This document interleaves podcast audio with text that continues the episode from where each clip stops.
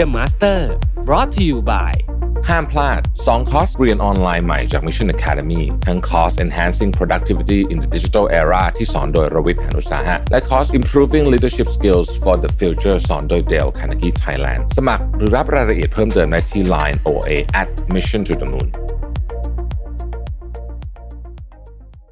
สวัสดีครับ พบกับรายการ Remaster วันนี้ซีรีส์ The Master ครับ เรียนรู้ทักษะมืออาชีพ ผ่านบุคคลผู้เป็นแรงบันดาลใจครับ วันนี้แขกรับเชิญของผมนะครับ พี่โทมัสพิเชนหงพักดีครับ ประธานเจ้าหน้าที่บริหารบริษัท Smart ID Group ครับจะมาเล่าถึง The Master ในดวงใจของเขา ซึ่งผมเองก็ชอบเช่นกันครับ นั่นก็คือทอมครูซครับ เรามารู้จักประวัติของทอมครูซกันนะครับ มาดูกันว่าทอมครูซเนี่ยมีจุดเด่นอะไรบ้างทำไมทอมครูซถึงยืนระยะมาอย่างยาวนาน เป็นพระเอกตลอดการที่พวกเราชื่นชอบกัน ลองไปรับชมรับฟังกันเลยครับ เอาละครับ ตอนนี้แขกรับเชิญของผมก็พร้อมเรียบร้อยแล้ว สวัสดีครับพี่โทมัส สวัสดีครับอ้ำโอ้วันนี้นะครับเราจะมาคุยกันเรื่อง The Master อืมทอมครูซอืมซึ่งวันนี้ผมเหมือนได้นั่งคุยกับทอมครูซจริงๆเลยดูสไตล์การแต่งตัวพี่โทมัสวันนี้แหมเปิดมาก็เปิดสะเขินเลยก็ ทอมครูซก็เป็นไอดอลนะถ้าใครเป็นวัยรุ่นยุค 90 ยุค 2000 เนี่ยหนึ่งในไอดอลก็ต้องมีทอมครูซด้วยแน่นอน เพราะว่าแน่นอนอ่าเราเราเห็นเขาบนจอทีวีใช่ไหมฮะในโรงหนังเนี่ยทั้งหล่อทั้งเท่แล้วก็บทบาทต่างๆ ของเขาเนี่ยก็เป็นบทบาทที่ผู้ชายชอบครับนะครับแล้วก็ทุกอย่างก็ดู perfect ภรรยาก็สวยนะครับมีลูกมีครอบครัว ทุกอย่างก็ดูดีหมด มันก็เลยเป็นหนึ่งในไอดอลของหนุ่มๆที่อยากจะ หล่อเท่แบบทอมครูซแต่ว่าก็อืมต้องยอมรับตามตรงนะครับผมก็ไม่ได้ขนาดนั้นนะฮะแต่ก็อะหา costume มาเพื่อให้มันแบบ costume อ่าอย่างน้อยเข้ากับบรรยากาศจำลองตัวเองเป็นทอมครูซเล็กๆนี่ครับอ่าประทับใจมากประทับใจมากครับที่พี่โทมัสแต่งตัวมาให้เกียรติรายการนี่ผมถ้าไม่มากถ้าถ้าไม่เกรงใจนี่ผมบิดบิ๊กไบค์เข้ามาในนี้แล้วนะฮะกลัวไม่กลัวไม่สมแบบว่าอะไรสมบทบาทครับผมอ่าโอเค วันนี้ที่เราจะมาคุยกันในเรื่องของทอมครูซซึ่งเป็นครับ The Master ที่อืมพี่โทมัสได้เลือกมาเลยนะครับครับแล้วก็ขออนุญาตนะครับ ทุกคนรู้จักพี่โทมัสกันในฐานะของผู้บริหารนะครับ Smart ID Group นักข่าว วันนี้อยากจะรู้จักพี่โทมัสมากขึ้นในมุมมองอื่น ผ่านการเล่าเรื่องนี้แหละครับอืมครับทอมครูซเนี่ยแหละ ทีนี้ผมขออนุญาตถอดนะครับตำแหน่งยศต่างๆ ที่พี่โทมัสมีอยู่ครับวางไว้ก่อนนะครับอืมวันนี้ขอเป็นเดอะเล a ร์เนอร์หรือนักเรียนรู้อีกหนึ่งคนที่เข้าสู่ดีครับรายการนี้เลยนะครับดีเลยครับ เริ่มต้นอย่างนี้แล้วกันนะครับพี่โทมัสเพื่อให้ทุกคนได้เข้าใจอืมภาพรวมของชีวิต ทอมครูซมากขึ้นครับพี่โทมัสเล่าให้ฟังหน่อยได้ไหมครับว่าทอมครูซนะครับพระเอกตลอดการคนนี้ มีประวัติเป็นอย่างไรนะครับทำอะไรมาก่อนหน้าครับและทำไมเราถึงรู้จักเขามากขนาดนี้ทุกวันนี้ครับทอมครูซนี่เราเห็นเขาผ่านหน้าจอนะครับเราก็รู้ว่าเขาเป็นซูเปอร์สตาร์ระดับโลกนะครับทอมครูซปัจจุบันเนี่ยหกแล้วนะครับแต่หน้าตาไม่เหมือน 60 นะครับ แต่ใครจะรู้บ้างว่ากว่าที่ทอมครูซจะมาเป็นคนที่ประสบความสำเร็จเป็นไอดอลของคนต่างๆ ในปัจจุบันนี้เนี่ย ทอมครูซมาจากบ้านที่ไม่ได้มีต้นทุนทางชีวิตแล้วก็ทางสังคมสูงขนาดนั้นอืมส่วนตัวเนี่ยทำไมพี่ชอบทอมครูซเห็นเขาเป็นไอดอล เพราะว่าครับอย่างหนึ่งพื้นเพครอบครัวเขาเนี่ยคุณแม่เป็นอาจารย์ คุณพ่อเป็นวิศวกรเหมือนพี่เลยโอ้คุณแม่พี่ก็เป็นอาจารย์ คุณพ่อก็เป็นวิศวกร แต่สิ่งหนึ่งที่ทอมครูซกับพี่ไม่เหมือนกันคือทอมครูซเนี่ยที่บ้านเนี่ยเขาเป็นคนโตนะครับครัแล้วบก็มีน้องสาวอีก 3 คน แต่ว่ามีเอ่อความรุนแรงในครอบครัวเยอะ แล้วก็วันหนึ่งเนี่ยคุณพ่อที่ ใช้ความรุนแรงกันในบ้านเยอะเนี่ยก็แม่ก็ทนไม่ไหว พาทอมครูซแล้วก็น้องสาวอีก3คนเนี่ยหนีอืมนะครับพอหนีไปเนี่ยคุณแม่ก็เลยต้องทำงาน ว่ากันว่าแม่ทอมครูซตอนนั้นที่ทำงานหาเลี้ยงลูกสี่คนเนี่ยทำงานวันหนึ่งสี่อาชีพนะโอ้โหสี่อาชีพแล้วทอมครูซเนี่ยมีความใฝ่ฝันอยากเป็นนักแสดงครับ ซึ่งมันก็เป็นอเมริกันด e ีมของหลาย ๆ คนนะครับอืมแต่ว่าสุดท้ายเขาก็ต้องเจียมตัวว่า พอจบไฮสคูลเนี่ยก็ตัดสินใจไม่เรียนต่อนะครับ ไปหางานทำก็ เป็นเด็กล้างไปทำงานในร้านอาหาร เป็นเด็กล้างจานเป็นผู้ช่วยพ่อครัวทำหลายงานมากๆ ในขณะเดียวกันก็มีความใฝ่ฝันอยากเป็นนักแสดง ในช่วงเวลานั้นก็เลยพยายามหางานแสดงไปด้วย แต่มันก็แบบถ้าเราเล่าเรื่องแบบเนี้ยเยอะแยะมากเลยที่ที่เป็นคนอเมริกันแล้วก็ต้องใช้วิถีชีวิตแบบนี้นะครับหาเงินไปด้วย แล้วก็ทำตามฝันไปด้วยใช่นี่นี่ชีวิตอเมริกันมากใช่ครับแล้วว่าแล้วก็สุดท้ายเนี่ยก็ได้ไปเริ่มแสดงหนังเรื่องแรกคือเรื่อง Endless Love อืม ก็เป็นบทเล็กๆ ยังไม่ได้ใหญ่มาก แต่มาโด่งดังเอาเป็นพลุแตกเมื่อปี 1986 ที่หนังเรื่องท็อปกัน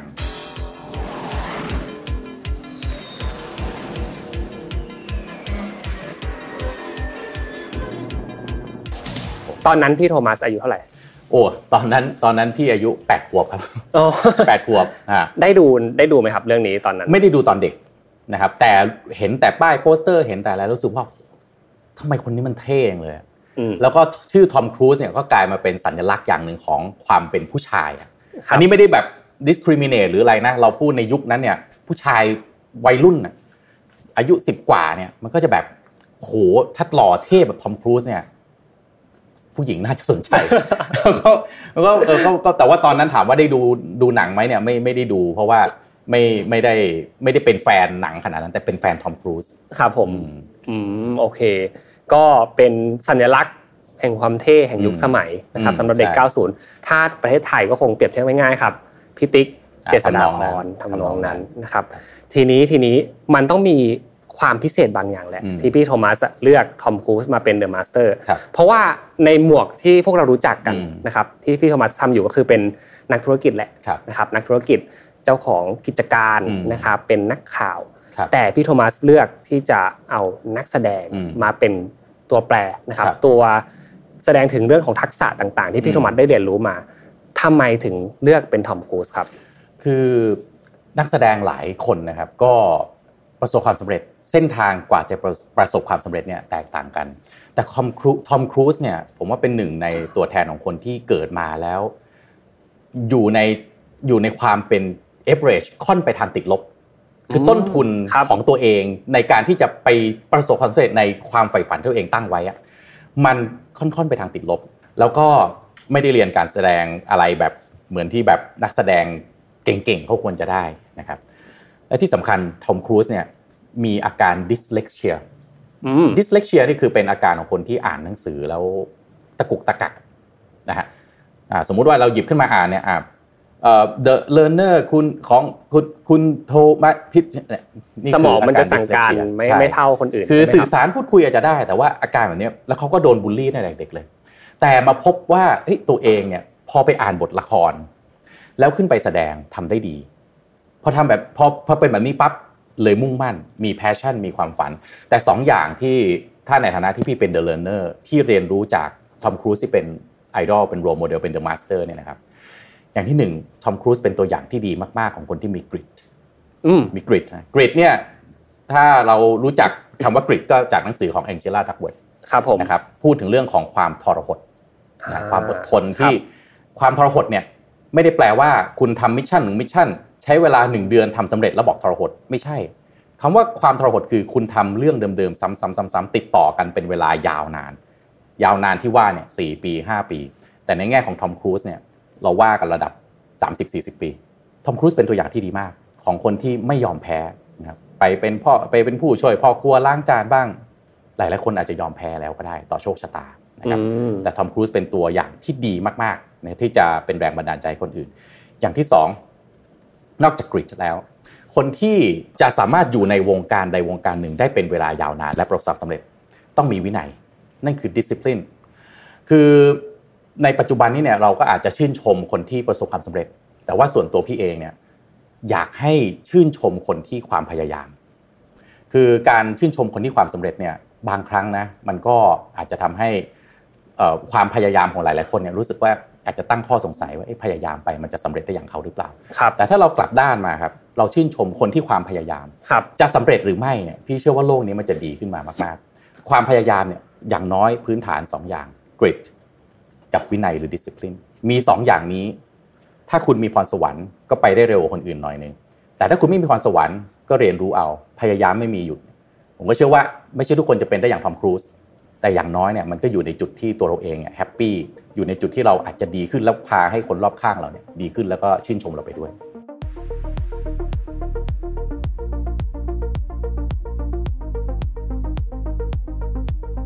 ทำไมพี่โทมัสถึงคิดว่าทอมครูซ ถึงมีวินัยมากกว่าคนอื่นอืมมีความพยายามมากมากกว่าคนอื่น มันครับพอจะมีเรื่องเล่า หรือว่าเอ่อประสบการณ์ใดๆไหมที่พอจะมาเล่าให้กับผู้ฟังได้ว่าทอมครูซเนี่ยแหละคืออืมตัวตัวอย่างของความพยายามอืมที่พี่โทมัสมองว่าเนี่ยเป็นเป็น The Master เลยครับถ้าเป็นเอเชียเราเราก็จะเอ่อคุ้นเคยกับเฉินหลงครับเฉินหลงเนี่ยถ้าเป็นฉาก stunt จริงๆเฉินหลงมาจากการเป็นสตันท์แมนมาก่อนใช่ไหมฮะ อะไรที่มันโลดโผนโจนทะยานต้องกระโดดข้ามห้วยข้ามคลอง ขับรถตกลงคูลงเหวระเบิดภูเขาเผากระท่อมเนี่ย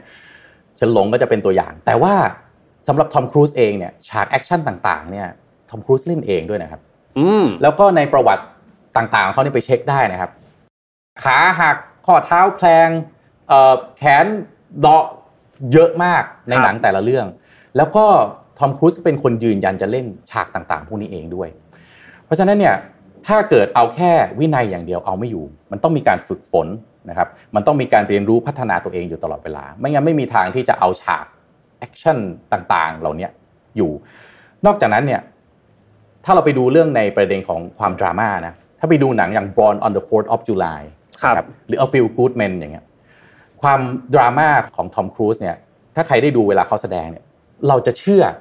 ว่าเขาเป็นคนคนนี้จริง ๆ เห็นเขาเป็นด้วยคนเห็นด้วยที่อยู่ในบทบาทครับนั้นจริง ๆ ซึ่งถ้าไม่ได้ฝึกหัดมาจริง ๆ ไม่ได้พัฒนาตัวเองมาจริง ๆ ไม่มีทางที่คนคนหนึ่งจะอยู่ในวงการวงการหนึ่งและอยู่ในระดับ top แบบนั้นนะมาได้แบบ 30-40 ปี อย่างล่าสุด Top Gun Maverick ครับผมใช่ไหมฮะคือสารพัดเรื่องราวที่เราได้ยินนะครับไม่ว่าจะเป็นการขับเครื่องบินเองนะครับการแสดงฉากเสียงตายต่างๆ เองนะคบการฟิตหุ่น ฟิตหุ่นด้วยอืมโอ้เราเห็นอายุ 60 โอ้โหทำไมหุ่นขนาดนี้เลยอย่างนี้ครับใช่ไหมครับ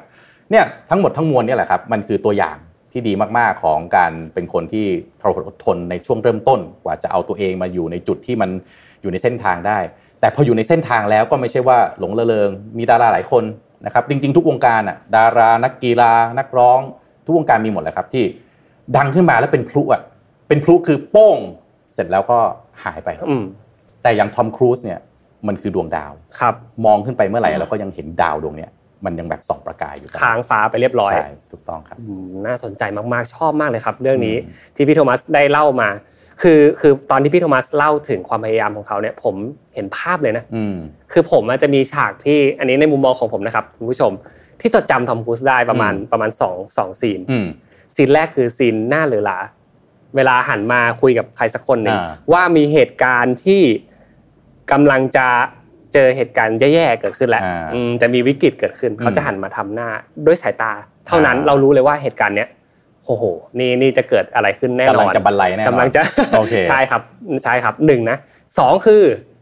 วิ่งครับพี่โทมัสโอเคฉากวิ่งวิ่ง เราจะนึกถึงอีธานฮันใช่ครับนะฮะใน Mission Impossible โอ้ฉากวิ่งนี่เป็นอะไรที่เป็นเอกลักษณ์มาก ใช่ใช่ไหมแบบวิ่ง เรียกว่าวิ่งเอาตายอืมวิ่งเอาตายเลยนะครับ วิ่งแบบโอ้โหวิ่งแข่งกับฟอร์เรสต์กัมได้เลยนะครับเออซึ่งซึ่งอันเนี้ยเป็นจุดที่ผมประทับใจเขามากอืมเลยอืมทีนี้ทีนี้ผมชอบอีกประเด็นหนึ่งที่พี่โทมัสบอกมาก็คือ คนที่รู้สึกว่าตัวเองเป็นเอเวอเรสต์ซึ่งผู้ฟังวันเนี้ยน่าจะรู้สึกเหมือนกันหลายๆคนอืมหรือในอีกมุมหนึ่งผมบางครั้งก็เคยรู้สึกอืมว่าเอ้ยเราไม่ได้โดดเด่นไปในทิศทางใดขนาดนั้นนะครับ มีความเป็นเอเวอเรสต์ไม่ได้มี เรียกว่าไม่ได้มีพรสวรรค์มากกว่าคนอื่นละกันอืมพี่โทมัสคิดว่าแนวคิดที่ที่ทอมครูซครับได้ส่งมอบมาให้ เรื่องการจัดการอารมณ์พวกเนี้ยอืมกับความที่เราเป็นคนธรรมดาเนี่ยแหละ เราจะพัฒนาตัวเองต่อไปยังไงดีครับถ้าหากว่าเรารู้สึกว่าเราเป็นเอเวอเรสต์อืมส่วนตัวพี่เองก็เป็นคน average เหมือนกัน คือทอมครูซเนี่ยในสมัยที่เรียนชั้นประถมมัธยมเนี่ยนะฮะต้องย้ายโรงเรียน 15 ครั้งนะครับแล้วก็เกรดเป็นเด็กเกรดห่วยมากๆนะครับทอมครูซเองเนี่ยก็ก็ก็ก็คงรู้ตัวว่า ในเรื่องการเรียนการอะไรพวกนี้มันคงไม่สามารถที่จะช่วยให้ตัวเขาเองกับน้องๆและคุณแม่เนี่ยพ้นจากความยากลำบากได้ ก็เลยเลือกเส้นทางที่จะไปใน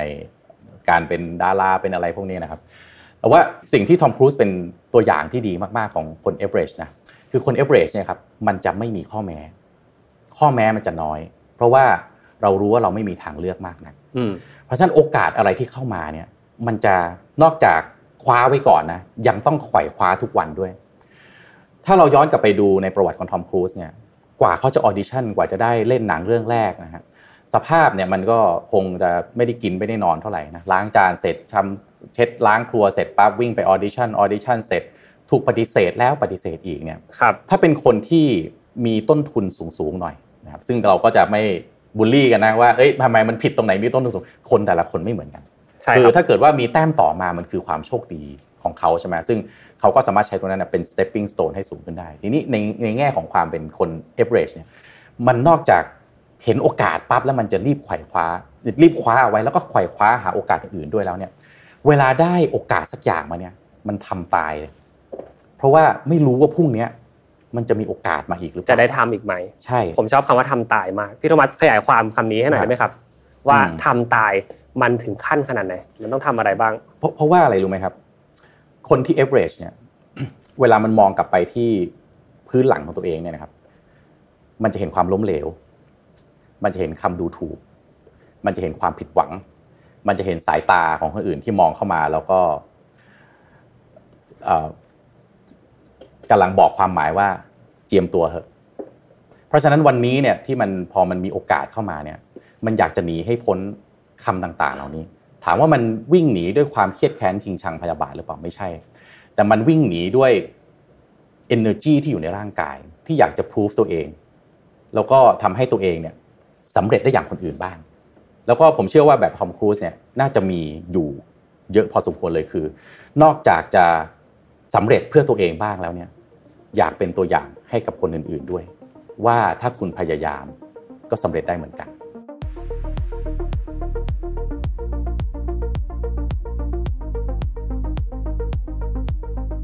อีกประเด็นหนึ่งที่ผมคิดว่าเมื่อกี้พี่โทมัสก็ได้มีคีย์เวิร์ดสำคัญออกมาแล้ว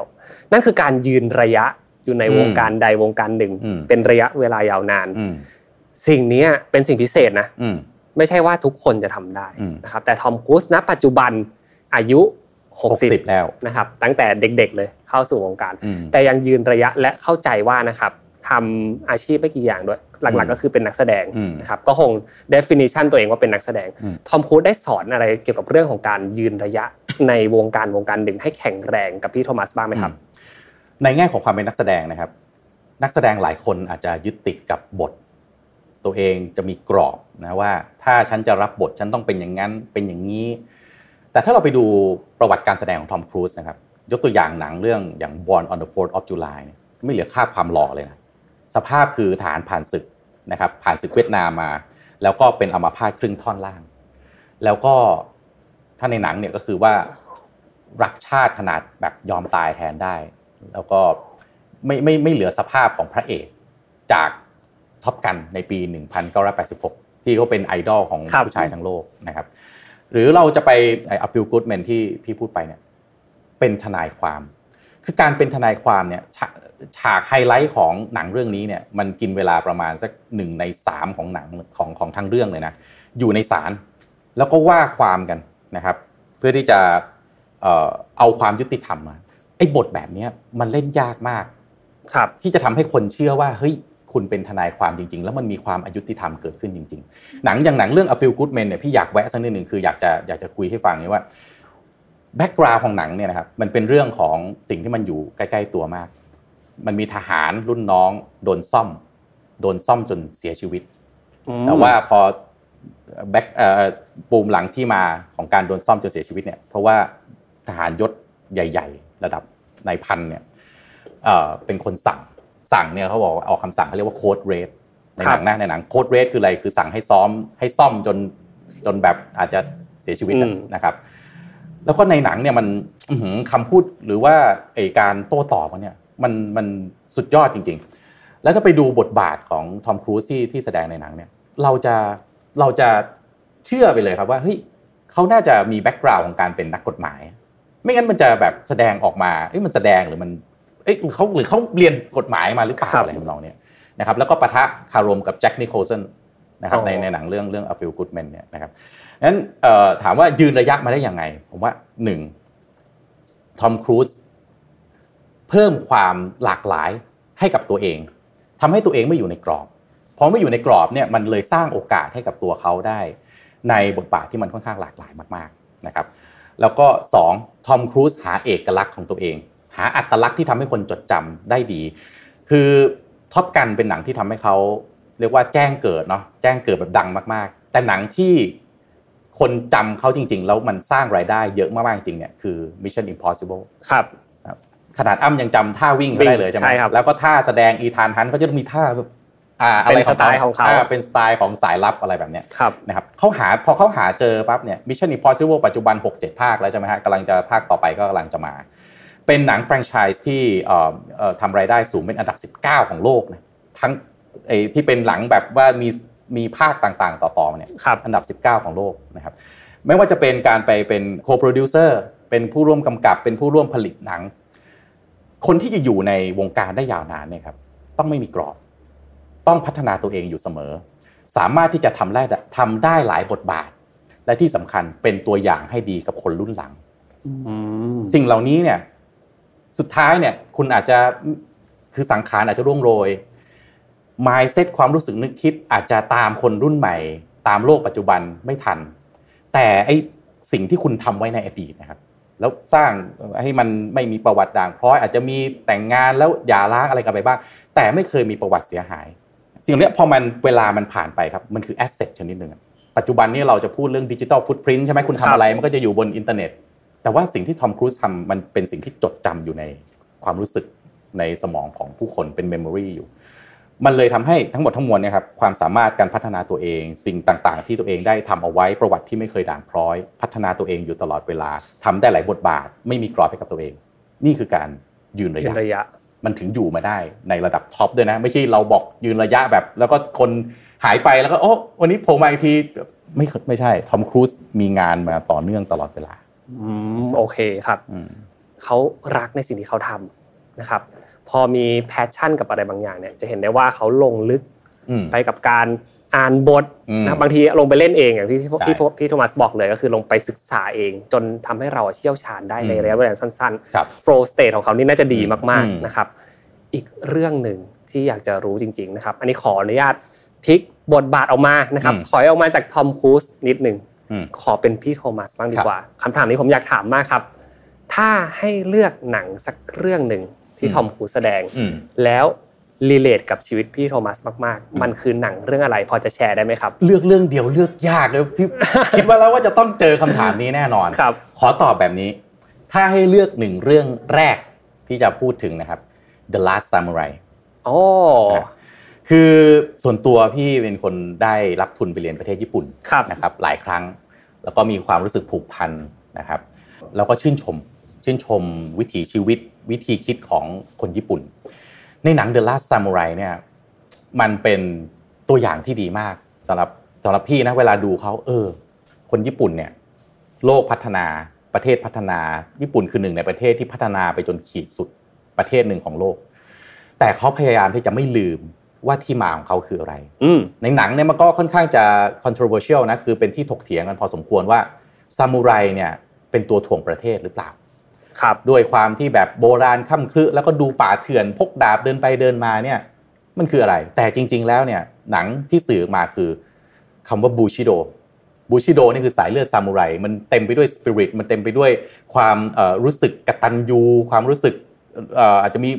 รักชาติอะไรด้วยแน่นอนแหละ แต่ว่ามันเป็นความรู้สึกที่เป็นความ relate กับสิ่งที่เป็น background ที่มาของประเทศของตัวเองนะครับ ก็อันนี้ชื่นชมเอ่อเอ่อหนังหนังเรื่องนี้มาก ๆ แล้วก็ ผมเห็นทอมครูซแสดงเนี่ยพูดตรงๆนะตอนแรก โดยส่วนตัวเนี่ย เวลาเห็นชาวต่างชาติคอเคเชียนคนคนผิวขาว มาแสดงบทบาทของชาวเอเชีย มักจะทำได้ไม่ดีอืมเพราะมันเข้าไม่ถึงเห็นด้วย ถูกไหมเห็นด้วยเข้าไม่ครับถึง แต่ทอมครูซทำให้พี่เชื่อได้ว่าเขาเรียนรู้และเข้าใจวิธีบูชิโดได้จริง อีกครั้งหนึ่งที่ทอมครูซทำให้พี่เชื่อได้ ใช่ใช่ แล้วมันก็เลยสะท้อนมาที่ตัวเราว่าเฮ้ยไอ้ที่เราคิดว่าไอ้เรื่องอย่างเงี้ย ไม่น่ามีคนทำได้ แต่มันก็มีคนทำได้ฮะเขาเป็นตัวอย่างที่ดีของการที่ อยากคิดว่า mission อะไรใหม่ ๆ มา แล้วมันทำไม่ได้ มันเป็นไปได้ทั้งนั้นอยู่ที่ว่าเราศึกษามากพอเรียนรู้ไหมพัฒนาตนเองขนาดไหน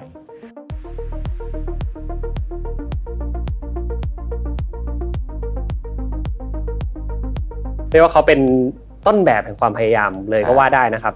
ทีนี้ผมเชื่อว่าผู้ฟังใน EP นี้ครับนอกจากพี่โทมัสแล้วอืมนะครับ ผมเคยสำรวจง่ายๆครับอืมกับคนที่บ้านเลยครับอืมพ่อแม่ครับนะครับ พี่สาวนะครับอาอากงอาม่าญาติญาติๆอะไรนะครับโอ้โหย้อนไปไกลอย่างพูดถึงนักแสดงอืมสักคนหนึ่งที่อยู่ในดวงใจเขาครับอืมก็จริงๆก็จะมีหลายคนแหละ แต่พอให้ตอบแค่หนึ่งเดียวอืมนะครับ ก็มักจะเลือกทอมครูซกันอืมในยุคเจนก่อนหน้าอืมนะครับ เหมือนที่ณปัจจุบันผมไม่แน่ใจแล้วว่าเป็นใครเนาะดิโอนาร์โดดิคาปริโออาจจะเป็นไปได้นะครับอืมแต่ว่ายุคก่อนหน้าเป็นทอมครูซอืมทำไมกันอืมทำไมถึงถึงต้องเป็นทอมครูซจริง ๆ และถ้าเกิดว่าให้พี่โทมัสสุดท้ายนะครับ ขมวดปมให้หน่อย ถ้าให้เลือกทักษะเดียวที่เอาไปปรับใช้กับชีวิตของผู้ฟังได้เลยอืมที่ได้เรียนรู้มาจากทอมครูซเนี่ยอืมพี่โทมัสเลือกทักษะอะไร ประเด็นแรกก่อนคำถามแรกก่อนทำไมถึงทำไมผู้คนถึงนึกถึงทอมครูซเป็นดาราอันดับต้นๆถ้าถาม คือต้องบอกว่าทอมครูซในยุคนั้นนะ80 90 2000 เนี่ยมีทุกอย่างที่ผู้ชายอยากจะมีหน้าก็ตาก็รอใช่ไหมฮะแฟนก็สวยนิโคลคิดแมนก็สวยมากในยุคของในยุคของเขาอะใช่ไหมครับแล้วก็บทหนังต่างๆเนี่ยมันมันเท่มากในตอนนั้นนะตอนนั้นมันเท่ เช่น เป็นนาวิกโยธินขับ เครื่องบินไอพ่นอย่างเงี้ยนะครับ เป็นสายลับนะอีธานฮันต์เงี้ยโอ้แบบมันดูมันดูเท่ไปหมดอะนะครับเขาก็เลยเป็นเหมือนกับเป็น the face นะเป็นโฉมหน้าของความเป็นไอดอลแล้วก็ผมว่าอาจจะเป็นชื่อทอมครูซมันฟังดูแล้วมันดูเท่ด้วย อันนี้แบบนิดนึงนะเหมือนเหมือนชื่อแบรนด์เนมอันนี้เป็น bias เลยครับเหมือนเหมือนชื่อแบรนด์เนมแบบทอมครูซ มันก็เลยแบบแซวกันง่าย โอ้โหหล่อเหมือนทอมครูซเลยอ๋อแต่ถ้าแบบใจแล้วหล่อเหมือนลีโอนาร์โดดิคาปริโอยาวมันยาวไป เล่นมุกได้ไม่ถนัดปากหล่อเหมือนทอมครูซเลยเด็กๆก็แบบเอ้ยนี่ทอมครูซนะอะไรเงี้ยมันพูดง่ายนะครับมันติดปากได้ง่ายมันก็เลยถ้ามองในแง่ของความเป็น branding นะครับก็เลยไม่ประหลาดใจว่าทำไมทอมครูซถึงติดอยู่ในใจเป็นเป็นเป็นพระเอกตลอดการสำหรับคนในยุคก่อนๆนะครับ ทีนี้ประเด็นที่สองที่ที่อ้ำถามทักษะสุดท้ายที่ผมอยากทิ้งท้ายไว้ให้นะครับ คือทักษะของความเป็นพ่อที่ดีคือครับในหนังเรื่องท็อปกันมาบริกเนี่ยล่าสุดเนี่ยนะครับ มันจะมีฉากที่ทอมครูซเองเนี่ยต้องไปเหมือนกับว่าแสดงร่วมกับลูกสาวของเพนนีครับหลาย ๆ ฉากสายตาของทอมครูซที่ส่งออกมา ผมรู้สึกว่า นี่คือจิตวิญญาณของความเป็นพ่อ มากๆ แล้วก็ถ้าไปดูสิ่งที่ทอมครูซดูแลลูกๆของเขานะครับ ผมคิดว่าทอมครูซเองน่าจะเรียนรู้จาก domestic violence หรือความรุนแรงภายในครอบครัวที่เขาเคยเจอมาตั้งแต่สมัยที่เขาเป็นเด็ก โตขึ้นมาเขาคงไม่อยากให้ลูกๆเนี่ยต้องมารับสิ่งที่เขาเคยเผชิญมาก่อนทอมครูซเลยเป็นพ่อที่ค่อนข้างจะน่ารักมาก ๆ กับลูกของเขาเองแล้วผมคิดว่า มันไม่ได้สำคัญว่าเราจะต้องไปสำเร็จขนาดไหน คุณจะต้องไปเป็นดาวถ้าเป็นดารามันต้องแบบโอ้โหเป็นดาวค้างฟ้า ถ้าทำธุรกิจต้องรวยพันล้านหมื่นล้านหรือเปล่า ถ้าอยู่ในสมมติทำราชการคุณจะต้องขึ้นเป็นประหลัดเป็นอธิบดีไหมนะครับหรือคุณอยู่ในบริษัทคุณต้องเป็น CEO หรือเปล่า ผมว่าทักษะที่สำคัญที่สุดของคนคนหนึ่งนะคือการเป็นคนข้างๆกายที่ดีของอีกคนใกล้ ๆ ตัวเรา เรามีแฟน เราเป็นแฟนที่ดีของเขาไหมเราเป็นพ่อ เราเป็นพ่อที่ดีของลูกหรือเปล่า ครับ เราเป็นลูก เราเป็นลูกที่ดีของคุณพ่อคุณแม่ไหมเราเป็นเพื่อน เราเป็นเพื่อนที่ดีของเพื่อนของเราหรือเปล่า ผมว่าเนี่ยทักษะเนี่ยสำคัญสุด อยากจะไปพิชิตโลก แต่ผมว่า โลกมันจะเป็นโลกที่ดีสำหรับทุกๆคน ถ้าคุณดูแลคนที่ใกล้ตัวคุณคุณพยายามสร้าง ประสบการณ์และก็ความทรงจำที่ดีเอาไว้กับคนรอบๆตัวคุณ แบบที่ทอมครูซทำกับลูกๆเนี่ยผมว่านี่น่าจะเป็นทักษะที่ดีที่สุดแหละที่เราทุกคนเรียนแบบได้ทันทีไม่ต้องพัฒนาอะไร จะให้ลำบากแบบทอมครูซเลย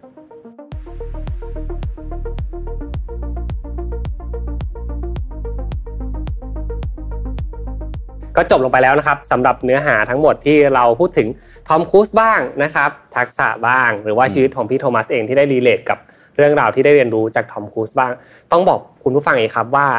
ที่ผมต้องการจริง ๆ ที่จะพูดคุยกับพี่โทมัสเนี่ยเพราะอยากให้ทุกท่านได้รู้จักกับ